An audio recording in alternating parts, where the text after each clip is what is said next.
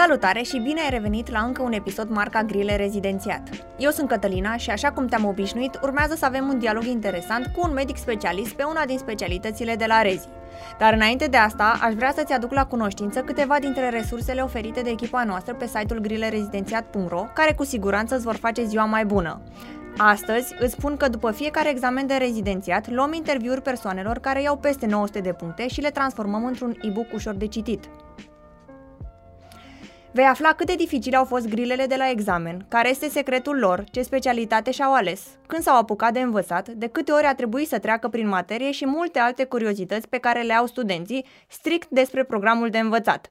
Vei găsi în descriere un link către pagina de resurse, tot ce trebuie să faci este să-ți creezi un cont Asta dacă nu deja ți-ai creat unul. Dar să revenim. Invitatul din acest episod este dr. Mihai Greavu, medic specialist medicină internă cu dublă specializare pe gastroenterologie, foarte pasionat de ceea ce face, de nici nu simte că se duce la muncă. Să-i dăm drumul.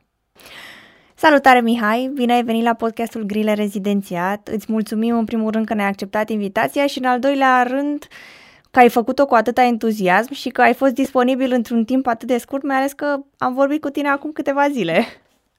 Da, nu e nicio problemă. Mă bucur că se face așa ceva și vă mulțumesc pentru invitație și mi-a plăcut întotdeauna să încerc să îi ajut pe studenți, pe studenții la medicină, măcar cu câteva sfaturi și sper să reușim și în uh, interviul ăsta să facem același lucru. Uh, și mă bucur să fiu aici. Bine v-am găsit! Poți să încep să ne spui un pic, un pic, cum ți-ai dat seama că medicina internă este ceea ce îți dorești? Mai uh, legat de medicină internă aici, eu vorbesc foarte deschis, așa am fost mereu. Uh, nu mi-am dorit din prima medicină internă. De fapt, uh, dorința mea de la bun început a fost orientată spre gastroenterologie. Uh, conjunctura și, mă rog, punctajul de la rezidențiat au fost de așa natură că nu am putut să-mi aleg prima oară gastroenterologie. Am ales medicină internă, uh, am mers pe medicină internă cu gândul că voi continua un an, doi, după care să schimb pe gastroenterologie. Între timp uh, au apărut mai multe lucruri în viața mea și nu am mai putut să schimb pe, spre gastro. Aici a fost și o problemă legată de oraș. Trebuia să rămân în Brașov. În Brașov nu sunt uh, și nu au fost niciodată locuri la rezidenția pe gastroenterologie. De fapt, e o problemă foarte mare legată de treaba asta în Brașov. Nu sunt locuri pe foarte multe specialități. Acum, de un an, doi, parcă au început să scoată și pe alte specialități, dar altfel e destul de rău uh, pe Brașov cu legat de treaba asta. Adică pe gastroenterologie n-au fost, o, foarte mulți ani n-au fost pe oftalmologie, pe oncologie, pe extrem de multe specialități importante. Și dacă vroiai să rămâi sau erai nevoit să rămâi în Brașov, era o problemă destul de mare. No, eu trebuia să rămân în Brașov, așa că am mers pe medicină internă. Uh, am vrut ceva să fie o provocare, să îmi pună mintea la contribuție, să văd bolnavul din foarte multe perspective, să fie o patologie cât mai bogată, nu am vrut să mă plictisesc și din punctul ăsta de vedere a fost foarte ok. Dar uh, internele, trebuie să recunosc, deci nu au fost prima mea alegere, uh, altfel ar fi fost gastroenterologia prima alegere. Nu eram în Brașov și nu puteam să plec din oraș. După aia am intrat la doctorat, am început doctoratul, am fost și mai legat de Brașov și anii au trecut și deja când am ajuns în anul 3 am zis că nu mai are rost să mai uh, schimb, uh, cu gândul că după interne să fac gastroenterologie. Dar era păcat. Deja dacă ai trei ani făcut dintr-un rezidențiat, parcă e chiar păcat să-l lași uh, la o parte și să schimbi. Mai bine îl termini și faci a doua specialitate și asta e. Sunt niște ani care se, într-un fel, nici nu pot să zic că nu se pierd. Experiența pe care o acumulez contează enorm, dar uh, pentru mine așa a fost, asta a fost uh, ideea principală. Și cam așa am ajuns cu medicină internă. Și cu toate astea nu te-ai lăsat și tot ai ales până la urmă să părăsești orașul astfel încât să faci ce ți-ai dorit, prima ta pasiune, gastro, nu? Da, da. Deci am terminat medicină internă, a coincis și cu susținerea doctoratului, aproape. Uh, am dat examenul de specialist pe medicină internă uh, și nu am profesat deloc. Uh, la, în, înainte de a da examenul de specialist de medicină internă, am dat din nou rezidențiatul. și am luat prin rezidențiat uh, loc de gastroenterologie la Târgu Mureș. Iarăși, în Brașov nu sunt locuri la rezidențiat pe gastroenterologie, așa că am mers, uh, am vrut și un centru bun și să fie aproape de Brașov și Târgu Mureș îndeplinea ambele criterii, așa că am ajuns în Târgu Mureș. Da, n-am abandonat ideea, uh, nu prea îmi plac compromisurile și nici nu le recomand, adică nu cele mari. Uh, dacă faci ceva, e bine să faci cu plăcere, e bine să iubești ceea ce faci, să alegi foarte bine și să nu rămâi pe o specialitate care nu nu îți place și poate nu ai vrut să o urmezi de fapt și ai ajuns printr-o conjunctură, mai bine schimbi, mai bine mai dai o dată. Da, trec niște ani, dar eu zic că e mai important să faci lucrul ăsta și să-ți urmezi, să zicem, visul sau specialitatea pe care vroiai să o faci. Cum, e, cum vine treaba cu a doua specialitate? Trebuie să o plătești chiar dacă ai dat încă o dată rezidențiatul? Da, aici sunt mai multe opțiuni. Adică, de fapt, sunt două opțiuni. Poți să faci a doua specialitate fără să dai examen de rezidențiat. Sunt două sesiuni pe an în care te poți înscrie pur și simplu la centru acela universitar prin DSP și uh, nu dai examen, dar pe lângă faptul că plătești o taxă anuală, aia e, pe gastroenterologie e în jur de 6500 de roni, pe lângă faptul ăsta nu primești salariu. Deci nu ai absolut niciun salariu, nimic. Uh, uh, aici merită să faci așa și am colegi care au făcut lucrul ăsta dacă lucrezi în paralel pe prima specialitate. Deci tu dacă ai terminat interne și te angajezi undeva la o clinică pe interne și ai un salariu destul de bun, în paralel poți să faci rezidențiatul plătit. E un rezidențiat să zicem, în ghilimele, fără frecvență, unde poți lipsi destul de mult, uh, chiar foarte mult, numai că, ok, rezolvi partea asta, să zicem că plătești și poate câștigi chiar mai bine lucrând în paralel, uh, dar cu siguranță nu o să înveți ceea ce trebuie să înveți în rezidențiatul respectiv. Că vei lipsi mult, că n-ai cum. Dimineața e în principal programul de lucru peste tot și dimineața ieși la spital uh, ce ai de învățat ca și rezident pe a doua specialitate. Și atunci se pierde foarte mult acolo. Eu uh, am preferat cealaltă opțiune. Cealaltă opțiune e mai dificilă într-un fel, pentru că trebuie să dai rezidențiatul iară. și uh, îți pierzi câteva luni din viață, numai cu cărțile în față, dai rezidențiatul, uh, intri pe loc Um, pe un loc la rezidențiat în, speci- în a doua specialitate, exact ca și cum ai dat prima oară, plătești acea taxă, deci taxa aia se plătește în ambele situații, în cazul gastroenterologiei era, am zis, 6500, uh, dar iei salariu. Deci, deci ai un salariu e... de rezident și s-a nimerit bine în cazul meu că nu, atunci a tocmai crescuseră destul de mult salariile ca de rezident și a fost un salariu bun și a fost ok. Chiar uh, eu, sincer, nu, da, nu, n-am mai lucrat. N-am lucrat în a doua specialitate, nu am lucrat ca medic altundeva, nu, deci a fost de ajuns salariul acela de rezident. Chiar a fost ok. Pentru rezidenții și, străini da. aceeași taxă? Cred că e mai mare din auzite. Nu știu să zic sigur. Sigur nu știu. Acum stau să mă gândesc dacă am avut coleg rezident străin și sincer n-am avut nici în Brașov și nici în uh, Târgu Mureș. Deci n-am, n-am, n-am avut cu cine să vorbesc. Nu știu dacă, poate, nu vreau să zic uh, lucruri nefondate, da, da, da. s-ar putea să fie mai mare, dar nu, sigur nu știu chiar nu știu. Da, așa auzisem și eu că este în euro și mult mai mare, undeva pe la da. 6.000 de euro sau ceva de genul. E foarte posibil că să fie cam la fel cum, era, cum e și cu studenții străini și taxele studenților străini, care sunt mai mari și nu, e altceva. Probabil că așa e și la rezidenți, dar chiar n-am avut colegi, chiar deloc, deloc n-am avut colegi de rezidenți străini. Mm-hmm. Nu.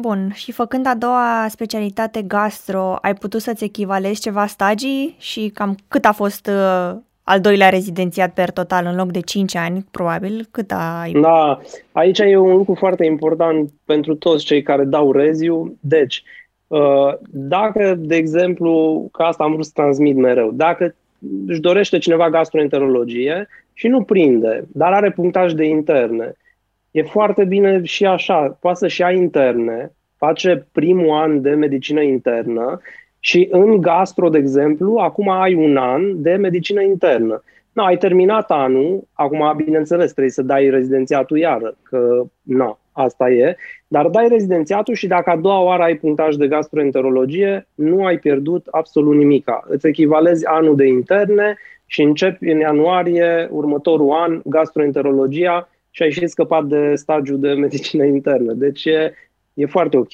Na, în situația mea, eu având interne, mie mi s-au echivalat 2 ani și vreo 8 luni de zile, dacă țin minte.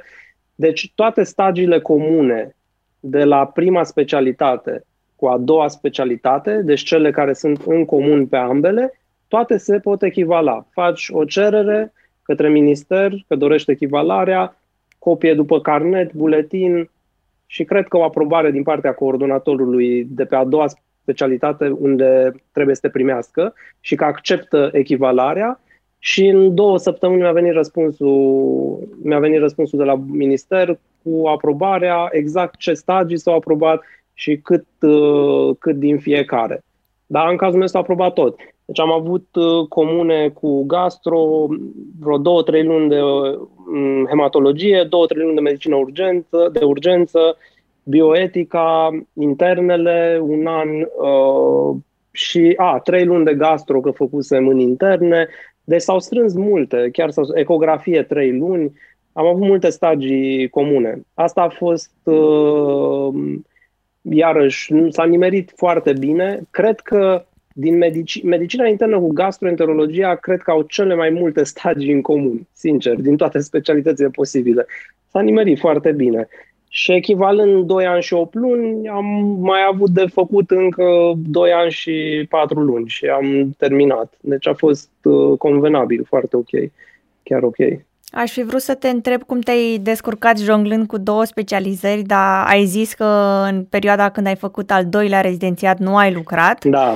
Așa da. că mai bine te întreb uh, dacă faptul că ai făcut medicina internă prima dată, cât de mult te-a ajutat în al doilea rezidențiat? Sin- sincer, enorm. Deci trebuie să recunosc că m-a ajutat enorm. În primul rând, bine, nu mai vorbesc, când am ajuns la Mureș pe gastroenterologie, deja altfel te descurci. Am trecut printr-un rezidențiat, altfel m-am descurcat în gărzi, zic eu, uh, altfel vezi că bolnavii, pacienții, cazurile, altfel le gândești. Uh, medicina internă, adevărul că na, cuprinde cam tot și uh, vorba șefei de secție de la medicina internă, Uh, care ne spunea tot timpul, dacă faci medicină internă și termini ca specialist de medicină internă, nu-ți mai e frică de nimic. Și într-adevăr nu-ți mai e frică de nimic. Deci orice vine în gardă, orice pacient vezi, cumva îl trebuie să rezolvi cazul dacă ai făcut interne. Ajută enorm, enorm. Dar, ca o paranteză, nu recomand nimănui să facă interne dacă are șansa să-și facă specialitatea pe care și-o dorește găsește, gastroenterologie sau pneumologie, ceva ce se leagă, numai ca să aibă și internele sau ca să aibă o experiență mai mare. Deloc nu recomand. Deci în viața de zi cu zi, practică, în clinica de zi cu zi, sau cum sunt eu acum în privat, mult nu pot să zic că mă ajută și nu recomand chestia asta. Se, sunt mulți ani care contează, mai bine să faci experiența asta exact pe specialitatea pe care o practici, pe gastro sau pe orice. Deci dacă e conjunctura de așa natură, ok, super. Dar altfel, sincer, nu recomand să fie făcută numai așa pentru experiență. Ori îți place și vrei neapărat interne și faci interne, ori dacă vrei altceva, fă altceva și axează-te total pe acea specialitate, dar altfel nu. Bun, și internele mă ajută enorm acum în momentul de față, pentru că uh, eu lucrez acum în privat și pot, am acces la investigații și la tratamente la care nu aș avea dacă nu aveam medicină internă. De exemplu, eu ca și gastroenterolog pot să dau un computer tomograf uh, de abdomen, nu pot să dau de torace dar având internele, pot să dau fără grijă și computer tomograf de torace cam de orice. Și la investigații, ca internist, ai acces cam la orice.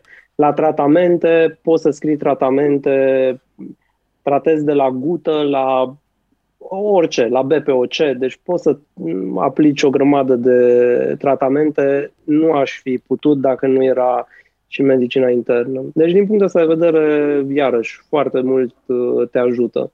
Deci are da. și părți bune și părți da, da. mai inutile, să zicem. Da, sau, uh, mă rog, e, chestia e legată de timp. E timpul pe care îl sacrifici. Vrei să sacrifici trei ani în plus? Ok. Atunci faci interne și dați trei ani de zile din viața ta și trei ani pe care ai putea să-ți clădești o experiență mai mare pe specialitatea aia. Mai bine, nu știu, mergi la conferințe, la congrese, la tot ce e nou pe specialitatea ta decât să sacrifici încă trei ani numai pentru asta. Deci aia, într-adevăr, nu prea, nu prea recomand. Sau, având în vedere că nu prea sunt posturi după ce terminăm rezidențiatul, ă, proaspeții specialiști preferă să dea examenul de rezidențiat doar ca să mai aibă un venit. Ah, da. Și da, acum ar veni întrebarea ă, cât de bine e la privat astfel încât uh, mai e necesară să mai dai odată rezidențiatul ca să mai Băi, ai un salariu? Mai e. Nu, nu, nu, sub nicio formă. Nu, e imposibil. Deci, în privat, uh, la clinica unde lucrez eu, nu e o clinică mare, așa, de renume și cunoscută în toată țara, dar să zicem medie. No, sunt uh, la, au câteva clinici în țară. Cea din Brașov are deja, avem deja vreo 50, 40, hai zi 40 de specialități. Cam tot ce se poate, de la, mă rog, cardiologie până la chirurgie pediatrică sau lucruri mai puțin întâlnite. Și sunt în clinică și se consultă și lumea vine, programări sunt peste tot. Unele, într-adevăr, au mai plin și au mai mulți pacienți, unele mai puțini. Dar să dai rezidențiat uh, pentru treaba asta, nu, nu, chiar nu recomand. Undeva se găsește un loc clar. Ori în privat, ori dacă nu la stat. Bine, acum trebuie să recunosc. Nu știu exact cum e pe specialitățile chirurgicale. Nu prea am avut tangență și nu știu ce fac chirurgii în privat. Presupun că e mai greu. Și atunci cred că portița specialităților chirurgicale e în zonele, na, în localitățile mai mici, în jurul orașelor mari. Acolo mai sunt spitale unde uh, au loc și chirurgi și ortopezi și na, poate să opereze, poate să-și uh, facă treaba. Iar uh, consulturi în privat merg și pe chirurgie și așa, numai că, într-adevăr, deci nu prea merge să operezi. Asta e, într-adevăr, e o problemă. Pe cele medicale, pe cele medicale nicio treabă. Deci cei care și-au specialități medicale, nu ai cum să nu ai pacienți. Sunt uh, 5 sau 6 cardiologi în clinică, au toți plină, plin uh, lista de programări cam o lună, două, chiar și mai mult înainte. Plin, absolut plin de pacienți. Interne, la fel, plin, diabet, nu mai zic, diabet, endocrinologie, plin, uh, oreleu, foarte multe specialități plin de programări. Iar la stat, nu, acolo se cunoaște, numai că la stat, într-adevăr, mai greu să intri pe un post în spitalele mari, spitalele județene și așa mai departe, cel mai probabil în spitalele mici, localități pe lângă orașe mari, acolo șanse mai, mai da. mari. Că tot am atins subiectul ăsta de posibilitățile de angajare. Avem, uh, deci, la privat, și lucrurile decurg foarte bine, mai ales pe medicină internă uh, și la stat, dar în orașe mai mici. Altceva ar mai fi, gen poate medicul de medicină internă să uh, se ducă ca și la cabinet într-o școală sau asta te ține doar de medicii de familie? Hmm. A, sincer să fiu, nu știu, nu știu cum e cu, cu partea asta.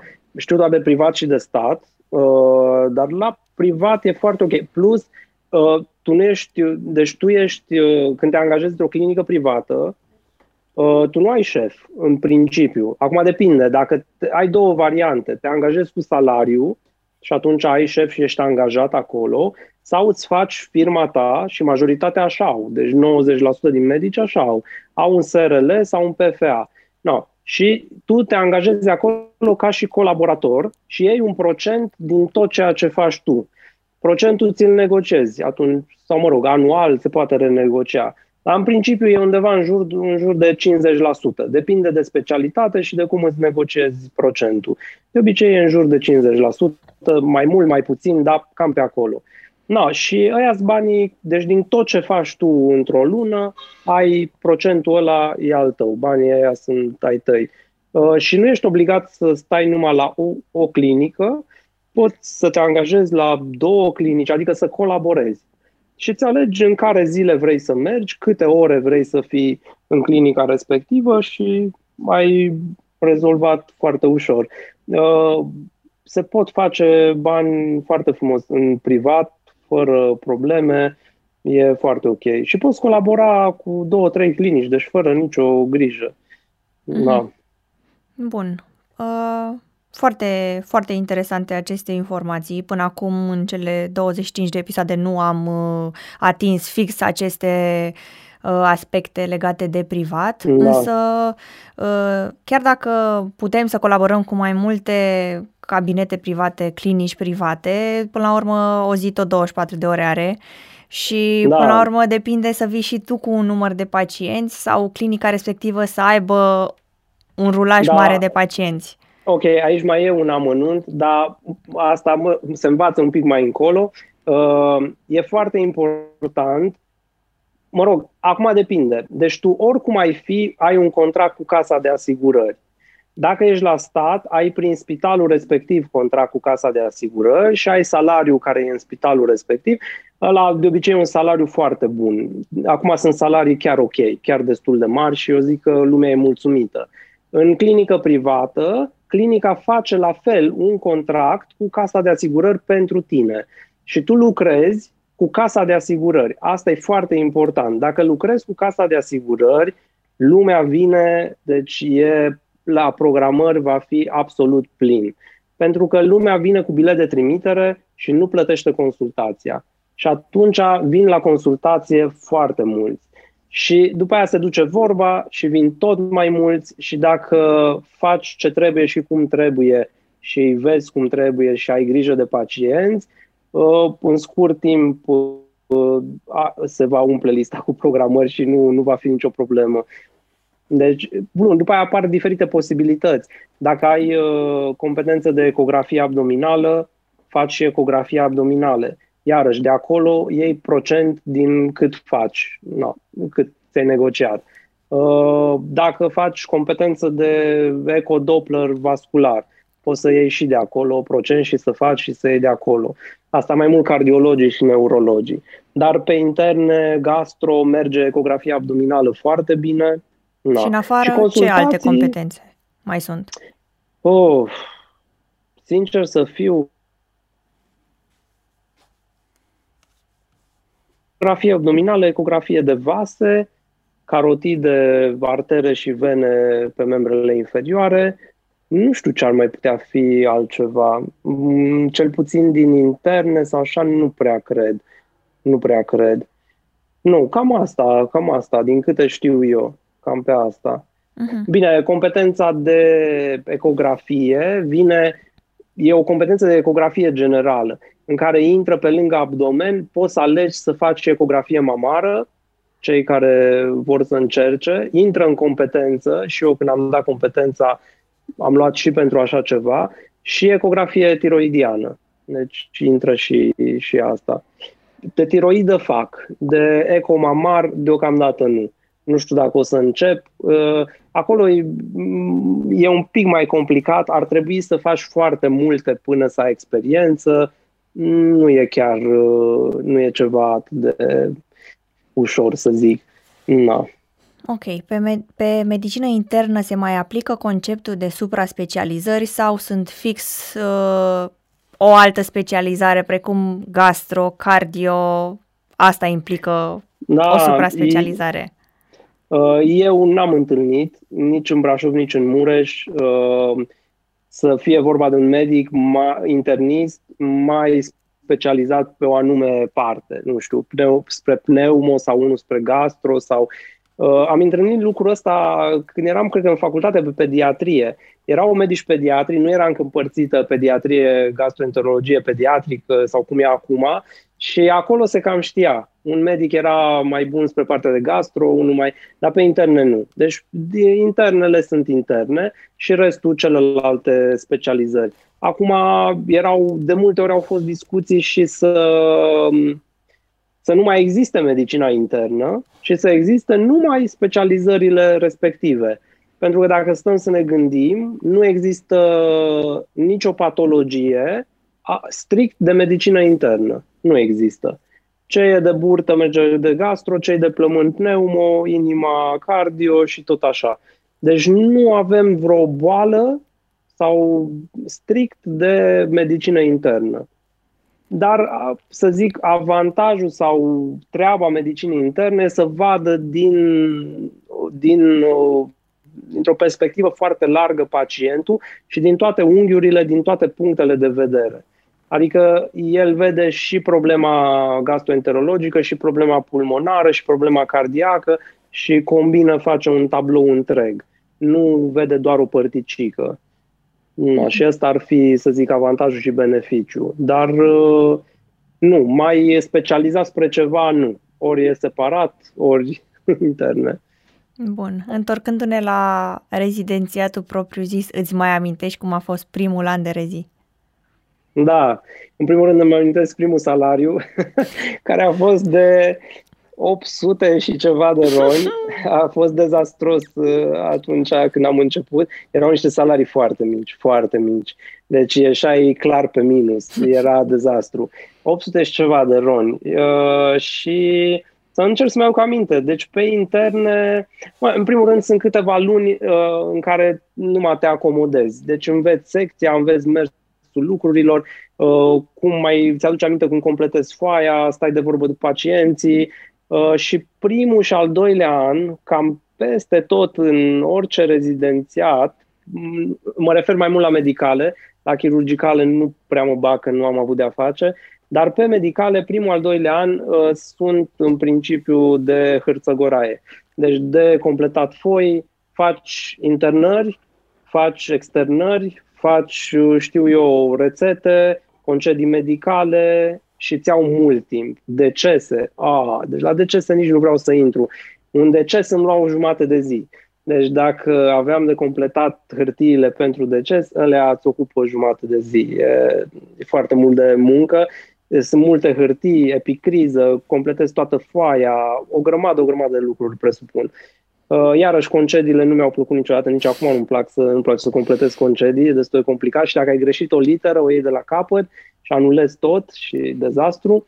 Uh, deci primul și al doilea an cam asta fac și cam asta am făcut și eu uh, pe interne. După care, încet, încet, ești lăsat să faci mai mult. Dacă există ecograf pe secție, te poate lăsa la ecograf. Poate să te lase să scrii tu medicația și doar să te verifice. Uh, poate să te lase scrii tu epicriza singur și doar să te verifice, să completezi toată foaia, să orice, să consulți pacientul clinic, să ceri niște analize dacă vrei, să ceri ceva în plus la tratament. Deci ești destul de liber, nu prea am văzut rezidenți ținuți așa mm, să zic sub papuc, să n-aibă voie să miște, de obicei sunt lăsați destul de liber să, să facă. Dar controlați, și verificați și aia e normal. Dar asta începe cam, cam prin anul 3. 1 uh-huh. și 2 mhm. mai puțin, mai puțin. Deci Depinde cam asta și cum te descurci. Da. Atribuțiile medicilor rezidenți în primii doi ani sunt e hârțogăraia da, și voi. apoi... Acolo e cam cu voi și mai plictisitor. Bine, oricum te ții după medicul cu care lucrezi. De principiu, așa a fost și pe interne și pe gastro, uh, când am ajuns acolo, am fost repartizat unui medic primar și cu el am lucrat, cu medicul respectiv și de acolo cum ne-am înțeles noi între noi. Deci el era, să zic, șeful și de acolo mai departe. Dar uh, cam așa a fost. Și la gastro, mă rog, la mine a fost situația un pic diferită, dar la gastro, dacă aș fi venit uh, direct din primul an, am văzut la colegii mai mici, primul și al doilea an, uh, foi foi și pe secție cel mai mult. La endoscopie nu prea. dar nu e nicio problemă să nu se sperie nimeni. Sunt de ajuns restul anilor cât să te duci să faci endoscopii sau să faci ecografii sau să orice altceva practic, nu știu, paracenteze sau orice altceva. Deci fără nicio problemă, e, e absolut de ajuns.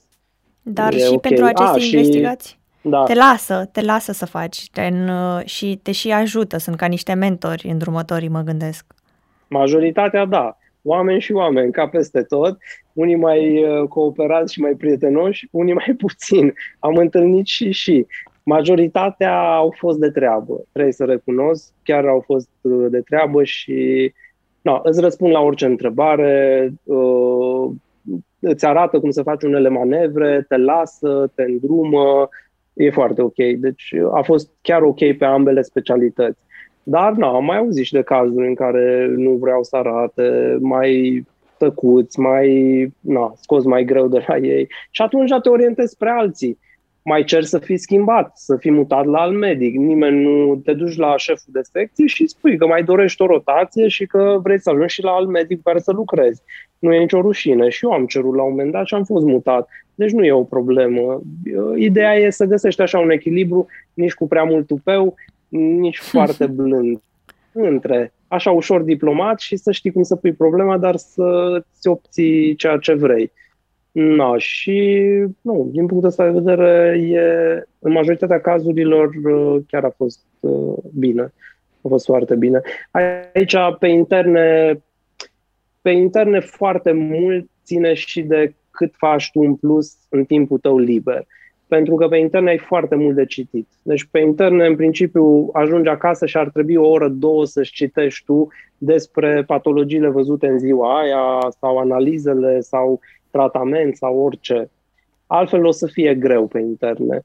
De ce mai puțin cât uh, te învață la spital medicii mai mari, mm, că nu prea ai cum. Adică vezi un pacient cu orice, cu BPOC, îți spune câteva lucruri medicul cu care lucrezi, dar restul va depinde de cât de mult vrei tu acasă să citești despre BPOC. Ce deci, materiale de studiu recomanzi?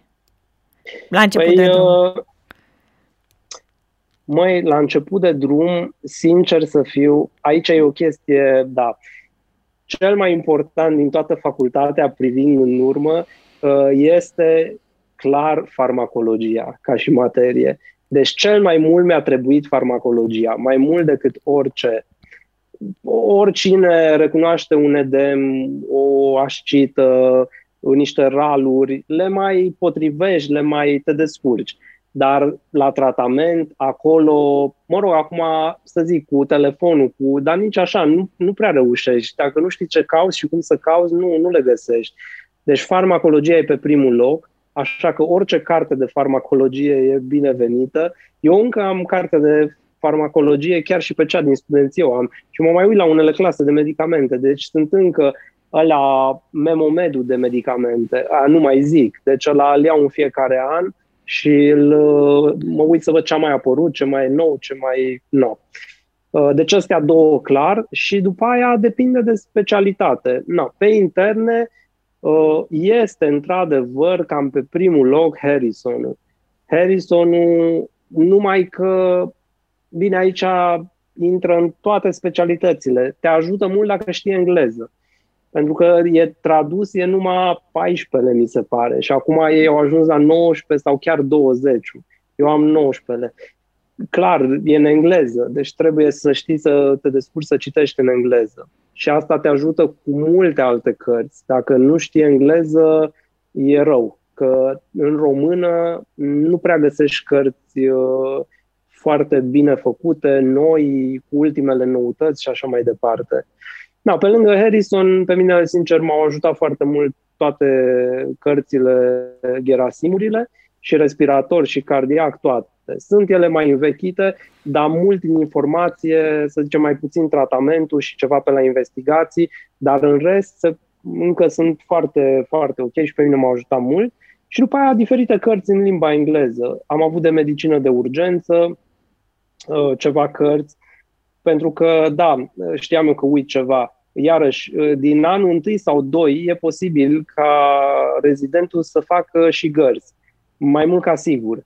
nu singur, va fi prima oară a treia linie, cel mai probabil, depinde câte linii sunt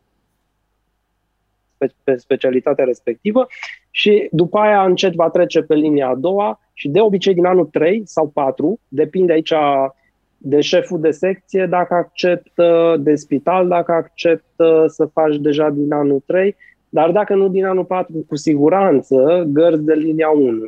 Deci gărzi de linia 1. Na, uh, Câte? Deci și cu asta se va ocupa rezidentul mic. E, aici, de, iarăși, depinde de foarte multe. Nu e un număr fix, uh, sau mă rog, e un număr fix. Ar trebui să faci o gardă pe lună, de fapt. Deci ca să-ți întrunești uh, norma ta și să iasă orele în pontaj, tu ai o singură gardă pe lună. Niciodată nu va fi o gardă pe lună și nu e bine să refuzi să faci mai multe, că nu prea ai cum. Sau mă rog, ai cum, dar după aia se pierzi pe alte părți. Adică na, nu o să mai vrea lumea să te ajute atât de mult, o să sunt, e ca o ne, înțelegere nescrisă asta cu gărzile. Și atunci e undeva, eu zic 3 minimum, 3 și 5 cred că ar fi un maxim. Am avut colegi care le-au plăcut foarte mult gărzile și au vrut gărzi și au făcut și șapte gărzi pe lună și colegi, ca și mine, care au urât gărzile. Deci mie nu mi-au plăcut niciodată și nici pe internet, nici pe gază, dar deloc, deloc, nu mi-au plăcut gărzile. Și mai ales partea de noapte. Deci partea de noapte este dezastru pentru mine. Uh, și atunci, na, mergi mai mult spre trei, trei gărzi pe, pe Ce lună. urgențe întâlnești cel mai frecvent în gărzi? Păi, pe medicină internă, clar, uh, BPOC-ul și pneumoniile, BPOC-ul de compensat, pneumoniile, cam astea au fost pe primul loc și pe gastroenterologie ciroza, clar. Deci ciroza ori vin în encefalopatie hepatică, ori vin de compensat total cu edeme, cu ascită, ori vin varice esofagiene rupte și trebuie să le faci endoscopie de urgență, dar uh, ciroza, ciroza clar pe primul loc. Cam astea sunt cel mai, cele mai întâlnite. Iar pe interne, cu, tot timpul a fost cu partea de respirator. BPOC-ul, pneumonii, astm, lucruri de genul ăsta. Astea au fost uh, pe primul loc. Uh, pe gastro, da, ulcerele, ulcerele hemoragice, la fel cu endoscopie de urgență, uh, rectoragiile de diferite cauze, tumori, diverticuli, orice altceva. Și cam astea sunt, sunt cele mai întâlnite. Programul de lucru pe la cât se termină? Asta e ok și pe interne și pe gastro. Pe ambele maxim ora două. Deci maxim ora două. Ceea ce a fost foarte ok. Foarte, foarte ok. Nu știu pe alte specialități prea mult, dar cred că majoritatea cam acolo termină. Cam pe la ora două. Mai mult nu prea se stă. În cazuri deosebite, în care trebuie să mai faci o externare, un deces sau ai mai multe externări în ziua aia, atunci poți să stai și mai mult. Sau vrei să-ți pregătești pentru a doua zi. De exemplu, pe gastro mai aveam zile în care știam că urmează 3-4 externări și atunci rămâneam până la 5, chiar și 6 să îmi pregătesc pentru ziua aia externările, că altfel nu făceam față. Deci altfel următoarea zi era dezastru și nu, nu reușeam să termin. Pe interne mai puțin a fost cazul și de obicei la ora 2, chiar și 1, chiar și 1. Deci, să zicem, pe interne pornești ziua întâlnindu-te cu medicul cu care lucrezi. Uh, acum depinde. În unele spitale te duci tu singur prin saloane, pe la medicii, pe la pacienții pe care îi are medicul cu care lucrezi, stai un pic de vorbă cu ei, întreb dacă e tot ok, le iei o tensiune, o tensiune, un puls Uh, și eventual scrii în foaie evoluția. Deci scrii în foaie dacă a făcut febră sau n-a făcut, dacă a avut scaun, dacă n-a avut, tensiunea, pulsul, saturația oxigenului, dacă a tușit, dacă orice, e, orice îți spune pacientul că a avut ca și simptome. După aceea mergi în cabinet, vine și medicul cu tine, se face vizita Deci mergeți pe la pacienții, vedeți pe toți pacienții și după aia te retragi într-un cabinet unde se scrie medicația la fiecare în parte, în foi. Uh, dacă mai vrei ceva investigații, analize, orice, la fel scris în foaie. Dacă e vreo internare nouă, îți dă să faci foaia și să stai de vorbă și să consulți pacientul. Dacă e vreo externare, ai de făcut externarea respectivă. Da, și cam așa decurge ziua. Nu prea ai de ce să stai foarte mult, că dacă ai văzut toți pacienții, dacă le-ai scris medicația, dacă sunt investigați și e tot ok și nu mai ai externări sau internări, în principiu poți să pleci. Dar de obicei nu înainte de două, cam așa. Deci nu este o specialitate atât de solicitantă astfel încât să nu-ți ofere timp să poți să ai ceva viață nu. personală sau hobby-uri? Nu, nu, nu. E, e ok. Îți rămâne timp. Uh, eu am reușit în paralel uh, să mă împart și între familie, am reușit să mă împart și cu doctoratul și să-l termin și să-l susțin. Uh, am făcut și competența de ecografie prin anul 4 sau, da, de interne. Da, și plus, nu, am avut weekendul, a fost weekend, mai puțin când s-a nimerit gardă. Deci cu gărzile, acolo e o discuție aparte. Gărzile în România, dar mă rog, de fapt nu în România, cam peste tot, fiind 24 de ore, te solicită extraordinar de mult. Eu mereu am zis că dacă așa avea o dorință de îndeplinit ar fi să fie garda numai 12 ore. Deci 12 ore e perfect. 12 ore, dacă s-ar putea face cumva, aia e foarte ok. Îți faci 12 ore, îți faci ziua, ești încă limpede la cap, poți să gândești ok. Altfel, am avut gărzi în care intri la 8 dimineața și ai ghinionul deja să înceapă cazul în urgență și te sună, începi să-i vezi, după aia apar cazuri pe alte secții, că tu ești de gardă pe specialitatea respectivă pe tot spitalul. Și dacă e un spital mare, e, poate să fie dezastru.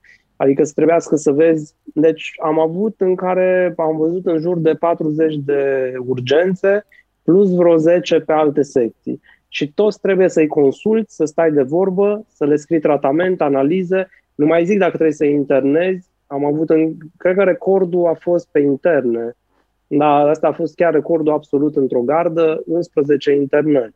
Deci am făcut 11 internări într-o gardă. Asta înseamnă 11 foi de observație, 11 pachete de consimțăminte să le semneze și așa, da. 11 tratamente și uh, investigații și să-i și supraveghezi și să mai consulți și alții între timp și să te mai cheme și pe alte secții. De aia, gărzile sunt ceva aparte, mare grijă când vă alegeți uh, specialitatea, mare grijă la gărzi. Eu tot timpul am spus studenților, uh, mergeți pe specialitatea pe care vă doriți, mergeți acolo, măcar două sau trei săptămâni, lângă un rezident, împrieteniți-vă cu un rezident și stați lângă el și vedeți pas cu pas tot ce face el zi de zi, măcar două, trei săptămâni, într-o vacanță de vară, oricând. Acum zic pentru cei de anul 5 sau 4 sau dacă se uită, faceți lucrul ăsta. Și, extrem de important, mergeți în cel puțin trei gărzi, dar complet. Deci nu două ore și după aia hai la o cafea, hai să ne plimbăm. Nu, o gardă, trei, trei gărzi complete. Cât stă rezidentul de linia a doua, atâta să stați și voi. No, dacă după gărzile le mai puteți și vă doriți într-adevăr specialitatea respectivă, e perfect, e ok. Dar sunt specialități cu gărzi extrem, extrem de grele. Cred că uh, cel mai greu și cel mai greu uh, e la cardiologie. Deci gărzile de cardiologie sunt ceva special. Acolo eu în viața mea n-am văzut așa ceva. Deci îi așteptau, eu mai coboram să văd unul, doi pacienți, pe cardiologie așteptau cu câte șase, șapte de văzut. Și uh, un calcul simplu, deci dacă ți-a jumătate de oră să vezi unul, deja ți ocupă ore întregi să vezi. Și între timp se strâng alții și tot așa. Deci sunt gărzi care sunt foarte grele. Gărzile de ginecologie, iarăși sunt extrem de grele. Dacă ai două, trei paciente care trebuie să nască, ele trebuie verificate dilatația și mai departe cam la jumătate de oră, 45 de minute. Și asta trebuie să faci tu, ca linia a doua sau a treia și nu dormi. Deci nu dormi. A, și aici vreau să ajung. Am avut gard, gardă în care am intrat la 8 dimineața și am ieșit din garda a doua zi la 3-4 după masa. Deci aia înseamnă că au fost vreo 30 de ore fără somn. Am avut în care n-am apucat să dorm deloc. Și câteodată e rău dacă apuci wow. să dormi, e mai rău, că dacă dormi o oră și sună Te trezești lovit de tren. Da, exact, exact ăsta e sentimentul, e groaznic, deci absolut groaznic, deci e cel mai oribil sentiment posibil și ai un somn atât de, nu știu, ești obosit, ești rupt, dacă adormi la 3 dimineața sau așa și te sune într-o oră din urgență că mai au ceva cazuri, nu, nu pot să descriu, e ceva unic. Nu recomand. Cea mai mare fericire a mea în momentul de față și bucurie, uh, sincer, e că am scăpat de gărzi. Lucrând numai în privat, uh, nu mai fac gărzi. M-au cooptat, m-au căutat și ieri am fost sunat să fiu întrebat dacă nu vreau să fac măcar o gardă pe lună uh, și să plătesc destul de bine acum, dar nu vreau, deci nu mai vreau gărzi, pur și simplu nu mai vreau. Deci într-o gardă îți pierzi două zile sau poate chiar trei din viață, una garda, a doua nu poți face nimic. Deci a doua nu, chiar nimic, nu, nu poți face absolut nimic. Dormi, dormi de numai. Și, uh, și următoarea zi ești destul de cheaun, destul de dezorientat. Deci cam două zile, poate chiar trei, sunt, sunt duse, sunt absolut duse. Da. Și uh, am făcut gărzi 4, uh, 5, da, 4 ani pe interne și fiindcă aveam experiența din interne, am cam intrat din gărzi de când am ajuns pe gastro. Ca linia și am făcut 3? pe gastro încă 3 ani. Am intrat linia a doua și după un an linia întâi, că na, aveam experiența și eu mă descurcam pe gastro cam la orice caz. Uh, problema era la mine la endoscopii dacă ești linia întâi, trebuie să faci și endoscopiile și nu mai chem pe nimeni, tu răspunzi uh-huh. și mi-a trebuit un an ca să fiu cât de cât ok să pot să, na, să oprești un ulcer sângerând, să legi varice și așa mai departe. Și pentru asta am intrat după un an în linia întâi.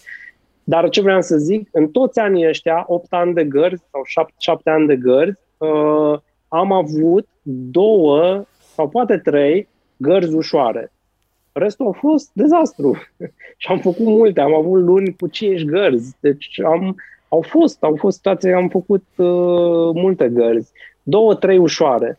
Ușoare în adevăratul sens, adică una Care cred că pe interne, da, una pe interne, aia cred că a fost singura în care am crezut că a defectat telefonul. Deci l-am, m-am trezit dimineață, am, când am văzut că e soare afară, nu venea să cred m-am dus și în urgență, am verificat și telefonul, dar într-adevăr nu știu, nu știu ce s-a întâmplat în noaptea aia și vreo două pe gastro.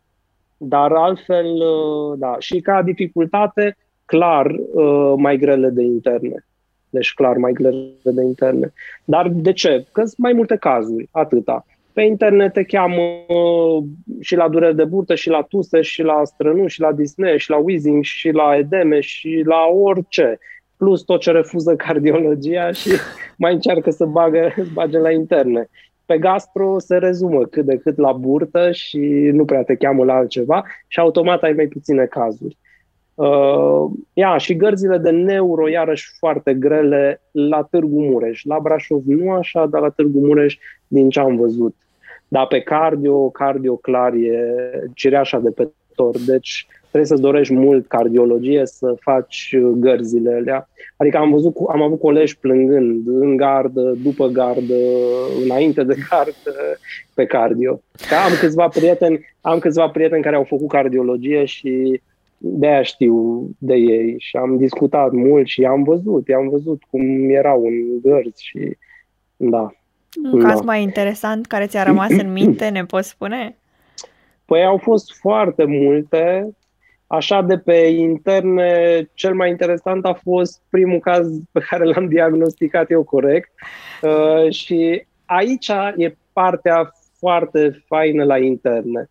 Uh, faptul că îți vine un pacient cu tuse, febră, dar numai seara, uh, tremurături ale mâinilor și că mănâncă foarte mult și nu ia în greutate sau ceva de genul ăsta, și tu le pui cap la cap și găsești patologia. Asta e foarte, foarte fain pe interne, adică nu-ți vine diagnosticat și tu, investigându-l și clinic și paraclinic, să-i găsești uh, patologia și să pui diagnosticul. Asta e o parte care mi-a plăcut mult. La cei care vin nediagnosticați, deci numai cu simptome și tu să reușești să stabilești uh, patologia.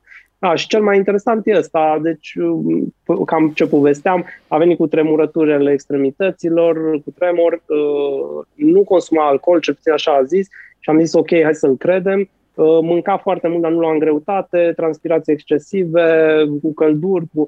Și am făcut uh, din proprie inițiativă un TSH și un FT4, deci nu era mare filozofie. Și, într-adevăr, era un hipertiroidist ca la carte, clar, dezechilibrat și după aia ecografie tiroidiană și și acolo erau modificări și ceva noduli care probabil secretau uh, de numai și da, și după aia urmează partea tristă, ai pus diagnosticul și pacientul respectiv l-ai pierdut. Uh, aici e și o problemă în, uh, în viitor, adică în viitorul medicului de medicină internă, pentru că, să zicem că lucrezi din privat. No, îți vine pacientul, nu știe ce are, tu, să zicem, pui un diagnostic corect de hipertiroidism, uh, pacientul ăla nu-l mai vezi. Deci ai pus diagnosticul și el nu mai e la tine. A plecat și nu-l mai, nu, nu-ți mai vine și pierzi controle care ar trebui să fie ori la jumătate de an, ori anuale, ori la 2 ani. Așa, de exemplu, pe gastro, ai un ulcer, îl vezi la două luni, îl vezi la un an de zile, ai o boală inflamatorie intestinală, o vezi toată viața, ai uh, orice, orice, un neoplas de colon pe care îl trimiți, se operează, dar după aia vine tot la tine. Repeți colonoscopie pe colostomă sau cum o fi, îl urmărești iară la un an, la doi. Uh, Adică să ne înțelegem, mă refer și la partea financiară aici, e importantă și asta. Da. Îți pierzi uh, pur și simplu pâinea că se duce spre alte specialități. Îl diagnostichezi cu un BPOC, după aia normal că se va duce la pneumolog, care face asta toată ziua. Un astm, la fel, după aia se duce spre pneumolog și tot așa, o insuficiență cardiacă, se va duce la cardiolog, pentru că că de ce nu? Adică trimiterea el o ia oricum sau dacă plătește, de ce ar plăti la un internist când poate să plătească la un cardiolog și ăla știe sigur că îl tratează, nu, are experiența necesară, face toată ziua asta, e mai ok, e mai ok. Uh, și pe gastro, fu, pe gastro, a, da, pe gastro cel mai interesant caz de până acum a fost uh, Hmm, mă gândesc un pic. Da, cred că tot uh, un pacient uh, la care am reușit să pun diagnosticul, dar de data asta cu medicul primar cu care lucram atunci și a fost destul de interesant. Un tânăr care a venit uh, cu edeme din jumătatea inferioară a corpului, Uh, cu ceva vase dilatate pe abdomen, uh, aproape ca meduză, 20 ceva de ani numai, uh, pe care l-am căutat după aia ecografic și avea o portă foarte mare, venă splenică foarte mare, ficatul mărit, splina mărită și am ridicat suspiciunea împreună cu medicul cu care lucram atunci de sindrom Batchiari și chiar a fost un sindrom Batchiari și, uh, mă rog, cu tromboze pe suprahepatice. Și uh, s-a făcut un angioCT, s-a confirmat diagnosticul, a rămas pe anticoagulante, sper că și în prezent, și na, ar trebui să fie ok. Deci astea cele mai interesante de obicei sunt cele unde începi să pui diagnosticul corect, te gândești uh, în același mod ca medicul care lucrezi și începi să găsești patologiile. Ce da. lucruri da. bune ai auzit despre alte centre de pregătire din țară? Păi aici e complicat. De exemplu, am o colegă la fel, dar ea a schimbat din interne pe gastro, cred că fă, făcuse numai primul an de interne. Și după aia a decis că vrea neapărat gastro, putea și să plece din oraș și uh, a dat rezidențiatul și s-a pregătit foarte mult și a luat un punctaj excelent, deci a, nu știu, undeva la 900 sau pe acolo și uh, s-a gândit să ia cel mai bun centru de gastroenterologie, care nu, se cam cunoaște, e Clujul, Institutul de Gastroenterologie de la Cluj. Nu. Și s-a dus acolo, uh, crezând că va fi extraordinar. Mai și odată a ajuns acolo și a dat seama că sunt foarte mulți rezidenți. Deci uh, un medic poate să aibă și patru rezidenți, din cauza că sunt foarte mulți acolo, e centru mare. Cred că aceeași problemă e și pe la București, dar nu știu sigur. Și uh, dacă un medic are patru rezidenți, nu poate să ia la endoscopie patru rezidenți. Și acum cu pandemia și cu așa nu mai zic. Uh, și atunci unul ajungea la endoscopii sau doi și ceilalți doi rămâneau pe la foi. Și a rămas cu foile vreo trei ani jumate, a rămas uh, pe la foi, da. Ah. Da, și a fost rău, a fost rău, rău. După aia a nimerit la, au avut și ghinion, după aia a nimerit la o doctoriță care nu făcea endoscopii. Deci există și gastroenterologi care nu fac endoscopii, wow. consultă gastroenterologie, fac ecografie abdominală, dar nu se bagă, nu fac endoscopii. No, și cu doctorița aia iarăși nu a ajuns. A făcut ecografie destul de bine că făcea ecografii, dar n-a făcut endoscopii. Și s-a trezit în ultimul an, uh, ea își echivalase primul an de interne și în disperare, că asta nici eu n-am mai auzit, că putea să fie unicat cazul, uh, s-a dus la București și a cerut anularea uh, recunoașterii, echivalării. Și a anulat echivalarea ca să mai stea un an să prindă endoscopii. Și a mai rămas wow. un an. Și nu pot să zic că a fost mai fericită, din contră, cu Clujul, uh, sincer chiar din contră. Deci uneori centrele mari nu sunt neapărat mai bune uh, datorită aglomerării.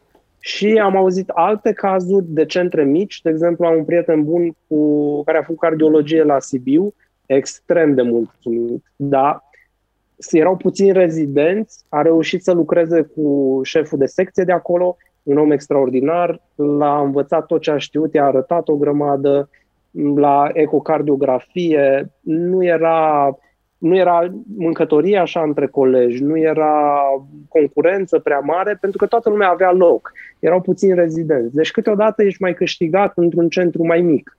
Mai mic.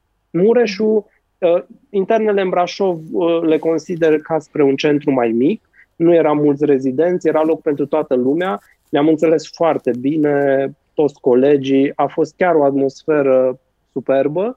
Uh, Mureșul consider undeva cam un centru mediu, nici foarte mare, nici mic. Și a fost așa și așa. Adică atunci când am ajuns a mai fost cât de cât ok și nu eram prea mulți, după care următorul an încă șapte rezidenți, următorul an încă șapte rezidenți, uh, de plecat au plecat mai puțin, că nu erau așa mulți care terminau și ne-am trezit la un moment dat, nu știu câți eram, cred că eram vreo 15, 20 la patru medici, foarte mulți iară.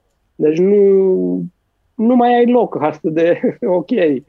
Na. Și atunci sunt uh, faine și interesante și centrele astea de prestigiu. Sigur ai ce să înveți clar și ce să... Da, să nu te întâlnești de partea asta. Ca sfat, singurul sfat pe care pot să-l dau în problema asta, luați legătura, acum există Facebook-ul, există na, tot felul de medii de socializare, luați legătura cu ceva rezidenți din centrul respectiv pe specialitatea pe care vreți să mergeți. Întrebați pe grupuri pe, sau prin prieteni, prin colegi, dacă există o persoană care poate să dea informații. Și vorbiți cu rezidentul respectiv și întrebați-l cam tot ce vreți să știți și întrebați-l cum e apucă și să facă altceva în afară de foi sau e ok, se învață, se... No. Cam ăsta ar fi sfatul. Uh, interne Brașov recomand cu căldură, dacă cineva își dorește interne foarte ok și colegi foarte de treabă și buni și înțelegători și care ți arată și îți explică, deci chiar recomand. Uh, și Mureșul la fel, pe gastro nu pot să zic, îl recomand, e încă ok din punct de vedere al aglomerării, deci nu sunt chiar atât de mulți rezidenți încă și uh, e loc și e, e ok și se învață. Deci se învață. E, uh, nu e o specialitate foarte ușoară, gărzile nu sunt atât de ușoare, dar ce mi-a plăcut cel mai mult, și asta o apreciez și asta o să țin minte toată viața, e că m-au lăsat uh, destul de repede să pun mâna pe endoscop și la fel și pe rezidenții mici și sincer pe gastroenterologie cred că asta e cam pe primul loc. Să apuci să pui mâna pe endoscop și să faci uh, gastroscopie, colonoscopie, măcar să scoți colonoscopul, să-l tragi tu afară sau să încerci să faci o gastroscopie sau dar uh, chiar am fost lăsați. Nu mai zic paracenteze, ecografie abdominale și asta a contat foarte mult. Deci e un centru bun pentru gastro. Chiar recomand. Da. Păi uh, nu te mai ține mult. Adică a fost o discuție da. foarte, foarte detaliată. Nici nu știu câte ceas tu. A trecut aproape o oră. Ah, e bine. Da, Încă vreo 15 dat... minute mai putem vorbi dacă mai e ceva. Păi ce pe... sfaturi ai avea pentru viitorii medici rezidenți? Pe lângă cele pe păi, care le-ai spus deja? Da, da. Deci cam ele ar fi, cel mai important uh, e să mergi acolo pe specialitatea pe care ți-o dorești, pe lângă un rezident, să faci niște gărzi acolo, neapărat, dar gărzi complete, deci stai până a doua zi sau până a doua zi la prânz sau cât stă rezidentul respectiv, că altfel nu-ți dai seama dacă reziști. Și am avut colegi și la gastro care, după primele gărzi, nu mai puteau, deci efectiv își doreau altă specialitate, s-au gândit să renunțe. Am avut și care au renunțat. Deci am avut colegi care au renunțat și au schimbat de pe gastro.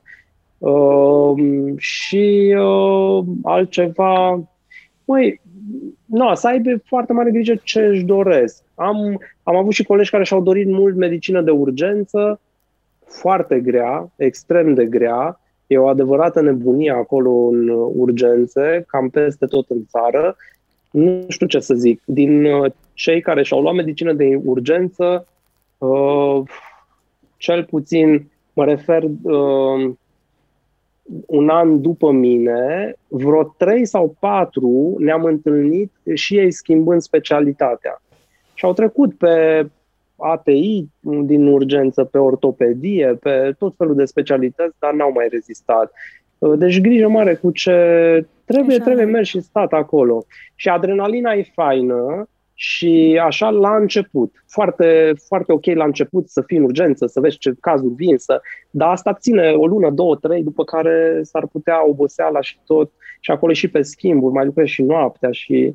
Pe de altă parte, am avut uh, coleg care a vrut din primul an neurochirurgie, dar chiar din primul an a zis clar că el neurochirurgie vrea și a rămas cu neurochirurgie și s-a dus la Cluj și a făcut neurochirurgie și a, s-a întors în uh, Brașov și uh, e neurochirurg acum la Spitalul Județean din Brașov și e foarte mulțumit și fericit și tot ce se poate, deci e, e super, super ok, a ajuns foarte, foarte bine. Și e o specialitate totuși mai aparte, neurochirurgia, și, dar uh, i-a plăcut foarte mult. Deci dacă e ceva ce îți place ca specialitate, ar trebui să te axezi. A, da, și asta, o chestie foarte importantă.